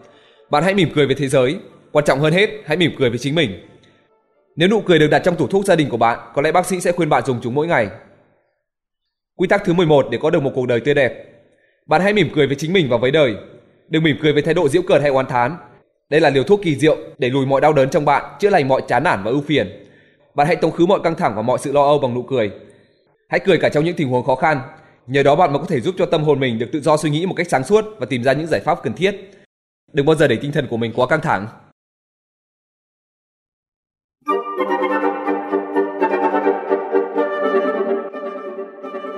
Quy tắc thứ 12 Đừng bao giờ bỏ mặc những việc nhỏ nhặt Hãy dành ra vài phút để hoàn tất những việc nhỏ nhặt nhưng cần thiết mà bạn có thể làm được. Điều quan trọng không phải là mọi người nghĩ gì về bạn, điều quan trọng là bạn nghĩ gì về chính mình. Bạn không bao giờ có thể phát huy được những điều tốt đẹp nhất nếu bạn cứ mãi mãi lẩn tránh trách nhiệm của mình. Bạn là một người đặc biệt, bạn hãy hành động tức thì, đừng bao giờ bỏ mặc những việc nhỏ nhặt nhưng quan trọng. Giáo viên, sinh viên, công nhân nhà máy, thương gia, vận động viên, tài xế, bác sĩ, luật sư, bất luận bạn phải làm gì để mưu sinh hàng ngày, đừng bao giờ, đừng bao giờ bỏ mặc những điều nhỏ nhặt nhưng quan trọng. Thực ra chúng ta đang sống trong một thời đại mà mọi việc thay đổi nhanh hơn cả tốc độ ánh sáng. Và trong thế giới vội vã này, chúng ta dễ dàng mắc phải thói quen luôn đi theo những đường tắt, thói quen bỏ qua một số nhiệm vụ của mình khi mà chúng ta nghĩ rằng mình có thể lướt qua chúng được. Chúng ta quên mất những bài học trong lịch sử và những lời cảnh báo của những nhà thông thái. Việc bỏ mặc những việc nhỏ nhặt, bất luận là bạn đang làm gì, có thể trở thành một thảm họa. Edison đã đánh mất bằng sáng chế của mình chỉ vì bất cẩn đặt sai một số thập phân trong con toán. Chắc bạn còn nhớ rõ lời của Benjamin Franklin đã nói chứ? Vì muốn một chiếc móng ngựa mà thua cùng một đôi giày vì muốn một đôi giày mà thua một con ngựa, vì muốn một con ngựa mà thua một người cưỡi ngựa, vì muốn người cưỡi ngựa mà thua cả trận đấu. Dĩ nhiên giấc mơ của chúng ta là tìm lấy một công việc nào đó để làm, một công việc mà họ khao khát muốn làm. Họ sẵn sàng thực hiện mà không nghĩ gì về số tiền thù lao. Thật đáng tiếc là điều này không xuất hiện ở nhiều người. Và đối với hầu hết chúng ta, chúng ta chán nản với mọi việc. Dần dần chúng ta chẳng còn mảy may nghĩ đến việc phát huy mọi tiềm năng của bản thân. Chúng ta luôn luôn tìm những lối đi tắt mỗi khi chúng ta có thể. Bạn là một tác phẩm của Chúa Trời Đừng bao giờ để bất kỳ thứ gì ngăn cản bước tiến của bạn. Chỉ có người thất bại và kẻ tầm thường mới lơ là và bỏ mặc những điều nhỏ nhặt nhưng quan trọng. Quy tắc thứ 12 để có một cuộc sống tươi đẹp. Đừng bao giờ bỏ mặc những việc nhỏ nhặt. Hãy dành ra vài phút để hoàn tất những việc nhỏ nhặt nhưng cần thiết mà bạn có thể. Điều quan trọng không phải là mọi người nghĩ gì về bạn, điều quan trọng là bạn nghĩ gì về chính mình. Bạn không bao giờ có thể phát huy được những điều tốt đẹp nhất nếu bạn cứ mãi mãi lẩn tránh trách nhiệm của mình. Bạn là một người đặc biệt, bạn hãy hành động tức thì, đừng bao giờ bỏ mặc những việc nhỏ nhặt nhưng quan trọng.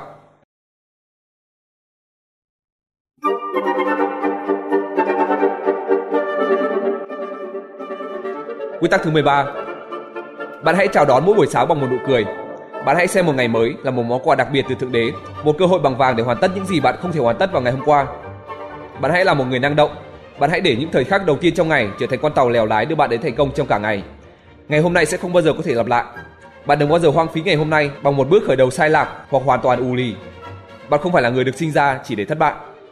Bạn hãy là một người năng động, bạn hãy chào đón bình minh của một ngày mới bằng một nụ cười, tỏ lòng biết ơn đứng tạo hóa đã ban cho bạn một cơ hội khác nhằm cải thiện mọi việc của ngày hôm qua. Rất nhiều người vẫn đang ôm gối, lo sợ, lo sợ về những gì một ngày mới có thể đem lại.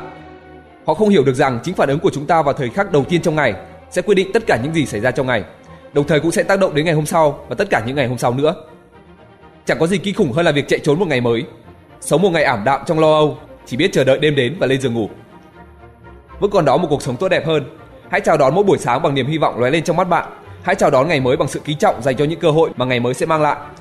Hãy chào đón mọi người bằng một nụ cười tươi rói và một thái độ yêu thương hòa nhã. Hãy tử tế và nhã nhặn với bạn bè cũng như những kẻ thù. Hãy vui hưởng sự thỏa lòng trong công việc trong suốt những thời khắc quý báu trong ngày. Một ngày sẽ không bao giờ tái hiện lại và đó là cách để bạn bước ra khỏi vũng lầy của những ngày tháng đã qua trên hết, bạn hãy chào đón một buổi sáng bằng một nụ cười tươi. Nếu điều này gây khó khăn cho bạn, nếu bạn thức tỉnh mà cảm thấy khó có thể mỉm cười được, khi ấy bạn cũng đừng tuyệt vọng. Điều này vẫn thường xảy ra với tất cả chúng ta. Có những ngày mà ngay cả với những người lạc quan nhất cũng cảm thấy thích nằm một mình trong phòng hơn là phải đối mặt với một thế giới đầy dối trá, đầy phức tạp. Tất cả chúng ta đều có những ngày trầm uất. Thậm chí ngay cả những nhân vật quyền lực nhất thế giới, ngay cả những vận động viên cao siêu nhất, ngay cả chủ tịch các tập đoàn lớn nhất thế giới cũng thế. Tất cả mọi người đều có lúc thức giấc vào buổi sáng sớm và cũng muốn vùi đầu trên gối hơn là phải đối mặt với thế giới bên ngoài. Vậy thì sáng hôm sau, khi bạn thức dậy và cảm thấy tinh thần không được thoải mái lắm, cảm thấy mệt mỏi và chán nản, thì sau đây là liều thuốc giúp bạn có thể mạnh dạn đứng lên, hòa mình cùng thế giới bên ngoài với một thái độ tích cực. Và nhất định bạn sẽ có được một ngày tuyệt vời. Kỹ thuật đơn giản này, quy tắc đơn giản này chưa bao giờ thất bại. Nó chẳng khiến bạn phải tốn một xu nào cả. Tuy nhiên, nó có thể giúp bạn nhiều hơn bất kỳ một loại dinh dưỡng nào. Tất cả những gì bạn cần thực hiện nhằm biến một ngày mới thành một ngày đầy sinh động và ý nghĩa. Đó là bạn hãy đọc bản cáo phó của chính mình. Bạn cứ nghĩ mà xem, nếu ngày hôm nay nếu bạn chết đi, có bao nhiêu người sẵn sàng nhảy vào để thay thế vị trí của bạn trong đời. Thậm chí họ sẵn sàng chấp nhận tất cả những khó khăn, rắc rối, tất cả những lo lắng, tất cả những ưu phiền mà bạn đang phải gánh chịu. Bạn hãy thử nghĩ mà xem. Mỗi khi bạn cảm thấy tinh thần của mình mệt mỏi vào buổi sáng, rồi bạn sẽ cảm ơn tôi vì bí quyết này. Quy tắc thứ 13 để có một cuộc sống tươi đẹp.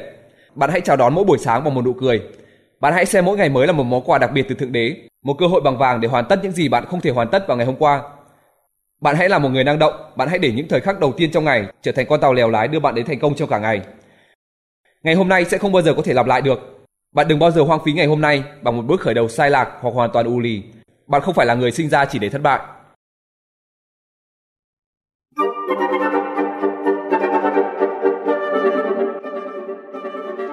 Quy tắc thứ 14 một ngày nào đó bạn sẽ đạt được giấc mơ tuyệt vời của mình.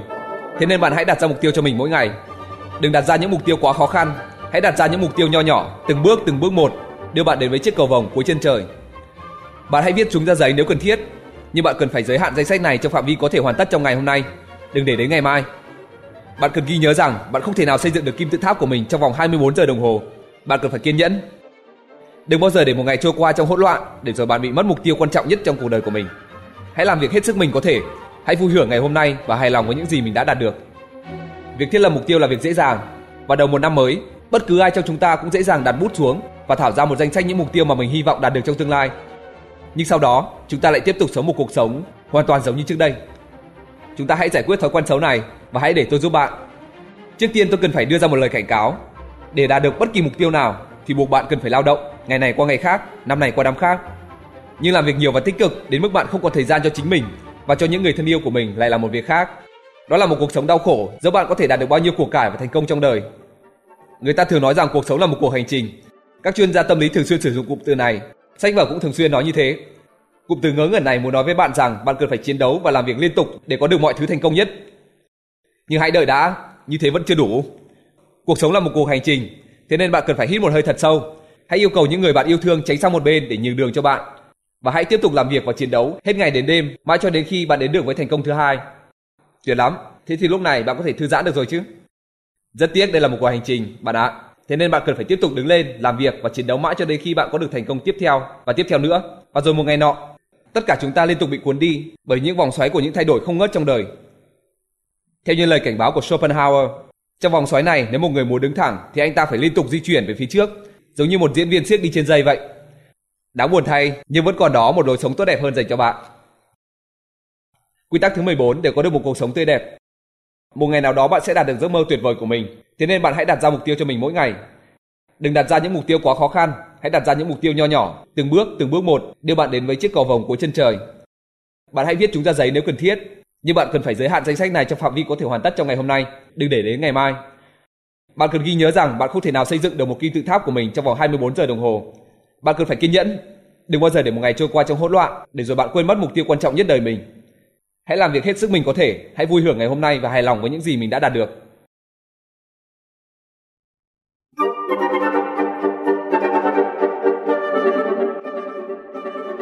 Quy tắc thứ 15 Đừng bao giờ để ai khiến bạn phải ngã lòng.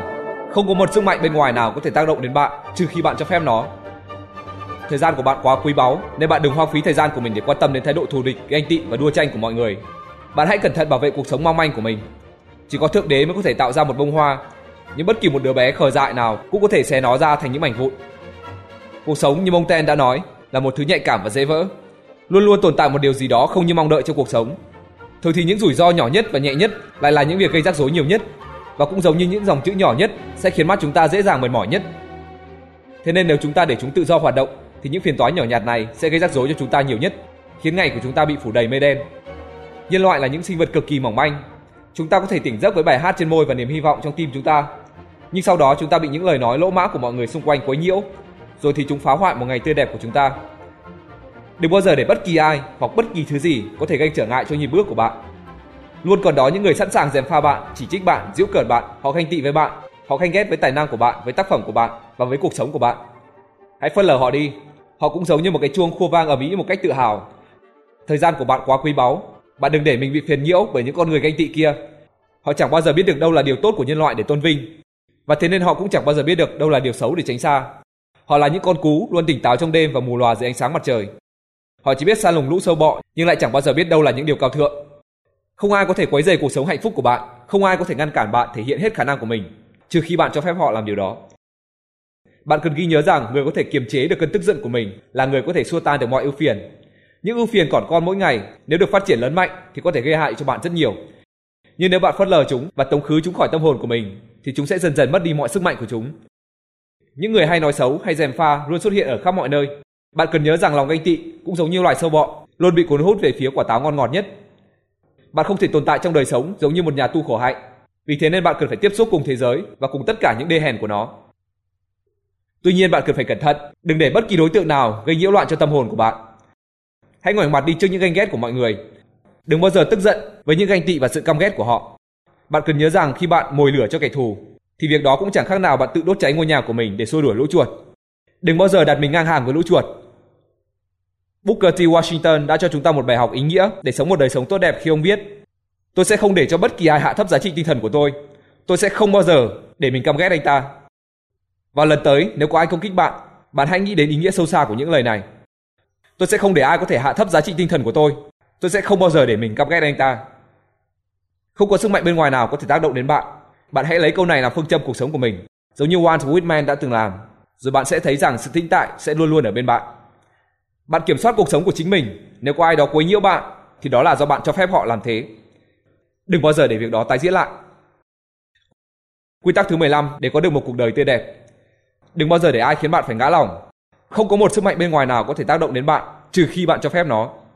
Thời gian của bạn quá quý báu nên bạn đừng hoang phí thời gian của mình để quan tâm đến những thái độ thù địch, ganh tị và đua tranh của mọi người. Bạn hãy cẩn thận bảo vệ cuộc sống mong manh của mình. Chỉ có thượng đế mới có thể tạo ra được một bông hoa, nhưng bất kỳ một đứa bé khờ dại nào cũng có thể xé nó ra thành những mảnh vụn.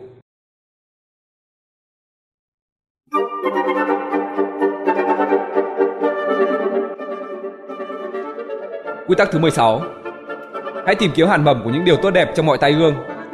Bạn hãy bám sát quy tắc này và bạn sẽ có được tấm khiên bảo vệ bạn trong suốt chặng đường băng qua những thung lũng tối tăm nhất. bạn vẫn có thể tìm thấy được những ánh sao trời ngay cả khi bạn đang ở dưới đáy giếng sâu. Qua nghịch cảnh, bạn có thể học được rất nhiều điều mà không ai có thể dạy bạn được. Luôn luôn tồn tại hạt mầm của những điều tốt đẹp trong mọi nghịch cảnh. Bạn hãy tìm nó và ấp ủ nó. Có lẽ khoảng chừng một năm sau khi tôi được bổ nhiệm vào chức chủ tịch của tạp chí thành công vô hạn của W. Clement Stone, khi ấy tôi đã đưa ra một nhận xét sai lầm. Tôi cũng đã phạm một sai lầm lớn, không những đã khiến cho công việc của chúng tôi bị đình trệ mà còn khiến cả công ty của chúng tôi bị mất một khoản tiền rất lớn. Ngay khi tôi ý thức được sai lầm mà mình đã phạm phải, tôi gọi điện ngay cho W. Clement Stone và yêu cầu được gặp ông ta để trao đổi. Tôi kể lại toàn bộ câu chuyện cho ông ta nghe để ông ta hiểu rõ rằng tôi đã phạm phải một sai lầm ngu ngốc đến mức nào. Ngài Stone cẩn thận lắng nghe tôi nói, chỉ xen vào vài câu hỏi để hiểu rõ một vấn đề nào đó. Và khi tôi kết thúc, tôi chỉ biết ngồi thừ người ra. Tôi nghĩ rằng mình đã khiến ông ta hoàn toàn thất vọng. Tôi chờ đợi chiếc rìu sẽ bổ xuống đầu mình. Khi ấy tôi nghĩ rằng sự nghiệp của mình sắp sửa kết thúc. Ngài Stone vẫn tiếp tục đưa mắt nhìn lên trần nhà, hít nhiều hơi thuốc xì gà Havana trước khi ông ta xoay sang tôi mỉm cười và nói: "Điều đó thật là tuyệt, Og ạ." "Tuyệt ư? Ông ta đáng trí rồi sao? Tôi vừa mới khiến công ty của ông ta tốn một khoản tiền lớn và giờ đây ông ta lại bảo rằng điều đó là rất tuyệt." Tôi chẳng nói gì cả, có lẽ bởi tôi đang bị choáng vì câu nói này. Sau đó ngài Stone nghiêng người về phía trước, nắm lấy tay tôi và nói thật nhỏ. Điều đó thực sự rất tuyệt Og ạ. Để tôi giải thích cho anh hiểu tại sao. Sau đó ông ta bắt đầu dạy tôi một quy tắc sống vô giá. Quy tắc này đã theo tôi trong suốt một phần tư thế kỷ qua. Rất cẩn thận, ông ta giải thích rằng mặc dù ông ta hiểu rõ những gì vừa xảy ra, đó thực sự là một tai họa cho công ty. Ông ta chắc chắn rằng nếu chúng tôi nghiên cứu kỹ rắc rối này, thì chúng tôi sẽ tìm ra được một hạt mầm của những điều tốt đẹp trong đó, một hạt mầm mà chúng tôi có thể biến nó trở thành một thuận lợi cho mình. Ông ta nhắc nhở tôi rằng mỗi khi thượng đế đóng chặt một cánh cửa nào đó, thì nhất định sẽ có một cánh cửa khác được mở toang. Và trong suốt nhiều giờ đồng hồ sau đó, chúng tôi cùng nhau mổ xẻ thảo luận về hoàn cảnh khó khăn này, tìm hiểu mọi góc cạnh của khó khăn này. Cuối cùng chúng tôi tìm ra được một kế hoạch không những có thể giúp chúng tôi lấy lại những thất thoát của mình, mà còn giúp chúng tôi nâng cao doanh thu quảng cáo trong suốt nhiều năm về sau. Những thời khắc đặc biệt hôm ấy là kinh nghiệm lớn nhất trong đời tôi. Bạn hãy tìm kiếm hạt mầm của những điều tốt đẹp trong mọi nghịch cảnh. Đây là một quy tắc rất khó thực hiện. Tuy nhiên, sau khi bạn đã học được cách phản ứng với bất kỳ một khó khăn rắc rối nào bằng câu nói điều đó thật tuyệt và sau đó dành thời gian để tìm hiểu mọi góc cạnh của vấn đề, bạn sẽ phải ngạc nhiên khi bạn thường xuyên có thể chuyển bại thành thắng. Quy tắc thứ 16 để có được một cuộc sống tươi đẹp. Hãy tìm kiếm hạt mầm của những điều tốt đẹp trong mọi tay ương. Bạn hãy bám sát quy tắc này và bạn sẽ có được một tấm khiên bảo vệ bạn trong suốt chặng đường băng qua những thung lũng tối tăm nhất. Bạn vẫn có thể nhìn thấy được những ánh sao trời ngay cả khi bạn đang ở dưới đáy giếng sâu. Qua nghịch cảnh, bạn có thể học được rất nhiều điều mà không ai có thể dạy bạn. Luôn luôn tồn tại một hạt mầm của những điều tốt đẹp trong mọi nghịch cảnh. Bạn hãy tìm nó và ấp ủ nó.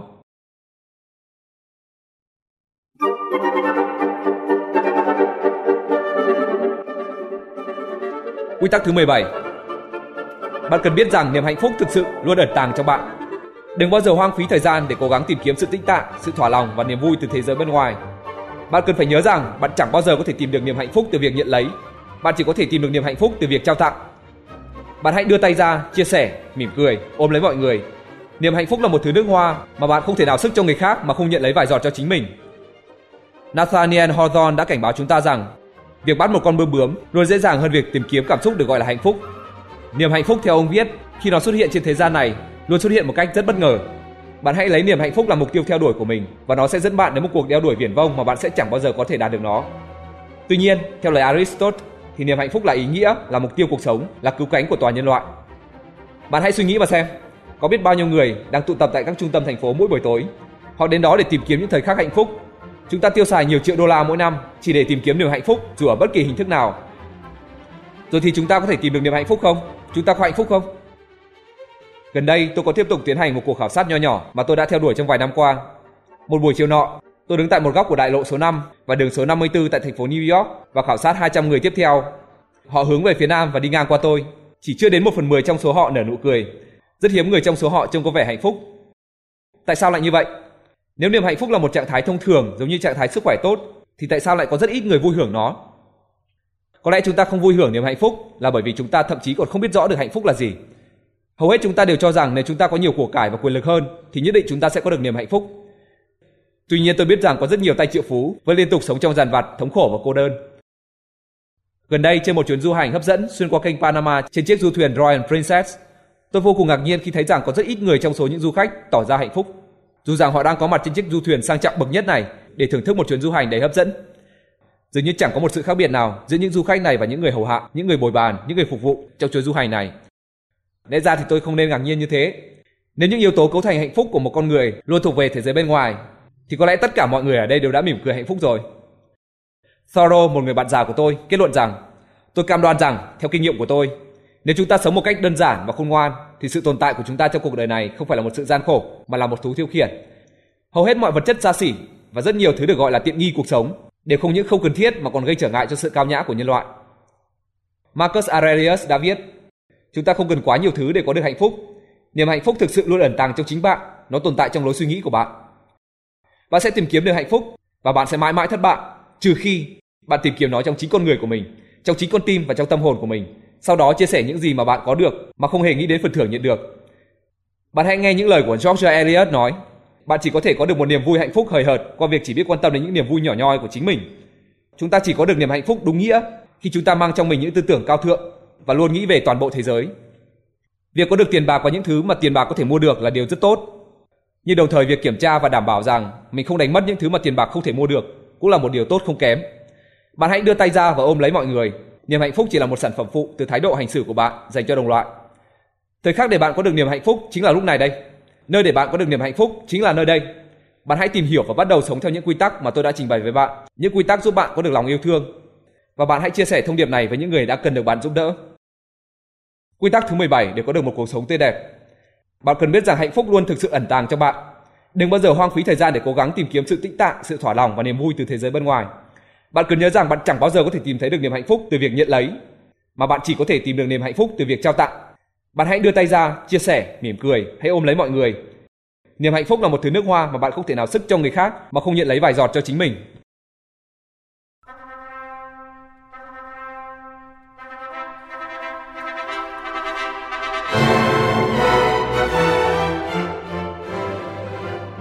Tạm biệt bạn, tôi sẽ nhớ bạn nhiều lắm, nhưng tình bạn đặc biệt của chúng ta sẽ không bao giờ kết thúc. Nếu bạn muốn, bạn có thể giữ tôi bên cạnh bạn trong suốt cuộc đời của mình. Miễn là bạn tìm hiểu và ứng dụng những quy tắc này vào thực tiễn để có được một đời sống tươi đẹp hơn. Tôi sẽ rất vui khi biết rằng bạn sẵn lòng làm như thế. Tôi cũng hy vọng bạn cảm thấy vui khi đã đến gặp tôi, giống như tôi rất vui khi được gặp gỡ bạn tại căn phòng này. Byron đã nói rằng tất cả mọi lời tạm biệt đều cần phải xuất hiện bất ngờ. Và có lẽ ông ta nói đúng. Nhưng vấn đề là tôi thực sự không muốn nói rằng đây là lần cuối cùng bạn bước ra khỏi căn phòng này Chúng ta đã cùng nhau trao đổi khá nhiều điều và dĩ nhiên cũng còn rất nhiều điều chúng ta cần phải thực hiện.